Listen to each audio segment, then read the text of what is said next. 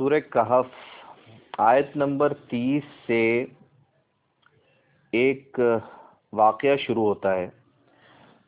اس میں ایسے دو شخصوں کا بیان ہے جن میں ایک کو اللہ تعالیٰ نے انگوروں کے دو باغ عنایت کیے تھے اور ارد گرد کھجوروں کے درخت لگا دیے تھے، جیسے وہ حفاظت کر رہے ہوں انگوروں کی بیلوں کی۔ اور بیچ میں ایک نہر جاری کر دی تھی۔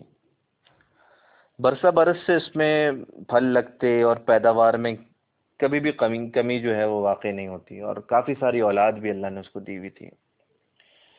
پھر جب دولت کی اتنی ریل پیل ہو اور اتنی آسائشیں مہیا ہوں تو اصل میں انسان کا جو ایمان ہے اپنی چیزوں پہ بن جاتا ہے۔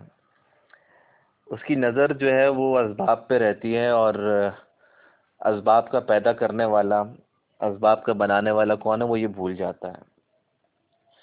تو کہا اس شخص نے، ایک دوسرے شخص کو، جو کہ اس کا غالباً دوست بھی تھا، کہ مال کے اعتبار سے میں تم سے کئی زیادہ بہتر ہوں اور عزت میں بھی بہت زیادہ ہوں۔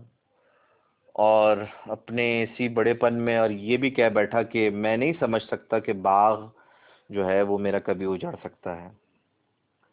اور آیت نمبر چھتیس میں اس نے کہا کہ وما ظن الساعة قائمة۔ اور میں نہیں خیال کرتا کہ قیامت برپا ہو۔ وَلَئِن رُدِدتُ إِلَى رَبِّ لَاجِدَنَّ خَيْرًا مِّنْهَا مُنْقَلَبًا۔ اور اگر میں اپنے پروردگار کی طرف لوٹایا بھی گیا، تو بہت اچھی جگہ پاؤں گا۔ اب سوچئے، یہ یہ یہ فلسفہ ہے ایک۔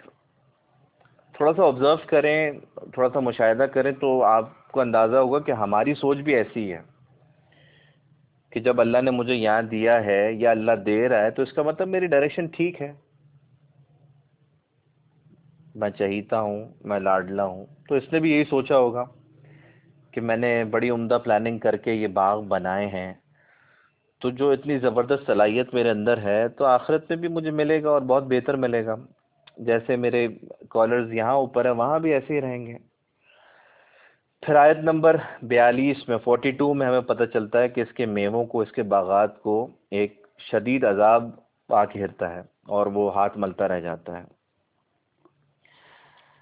اس پوری سٹوری کا مورل اور جو آبجیکٹو اللہ تعالیٰ نے بتایا ہے، وہ آیت نمبر چھیالیس میں فورٹی سکس میں المال والبنون زینت الحیات الدنیا۔ مال اور بیٹے تو دنیا کی زندگی کی رونق اور زینت ہیں۔ والباقیات الصالحات خیر عند ربک ثوابا وخیر عملا۔ اور باقی رہنے والی صرف نیکیاں ہیں جو ثواب کے لحاظ سے پروردگار کے ہاں بہت اچھی اور امید کے لحاظ سے بہت بہتر ہے۔ اللہ تعالی ہمیں دنیا کی زینت، آسائش، رونق کی حقیقت، اس کی اصلیت سمجھنے کی توفیق عطا فرمائے۔ آمین یا رب العالمین۔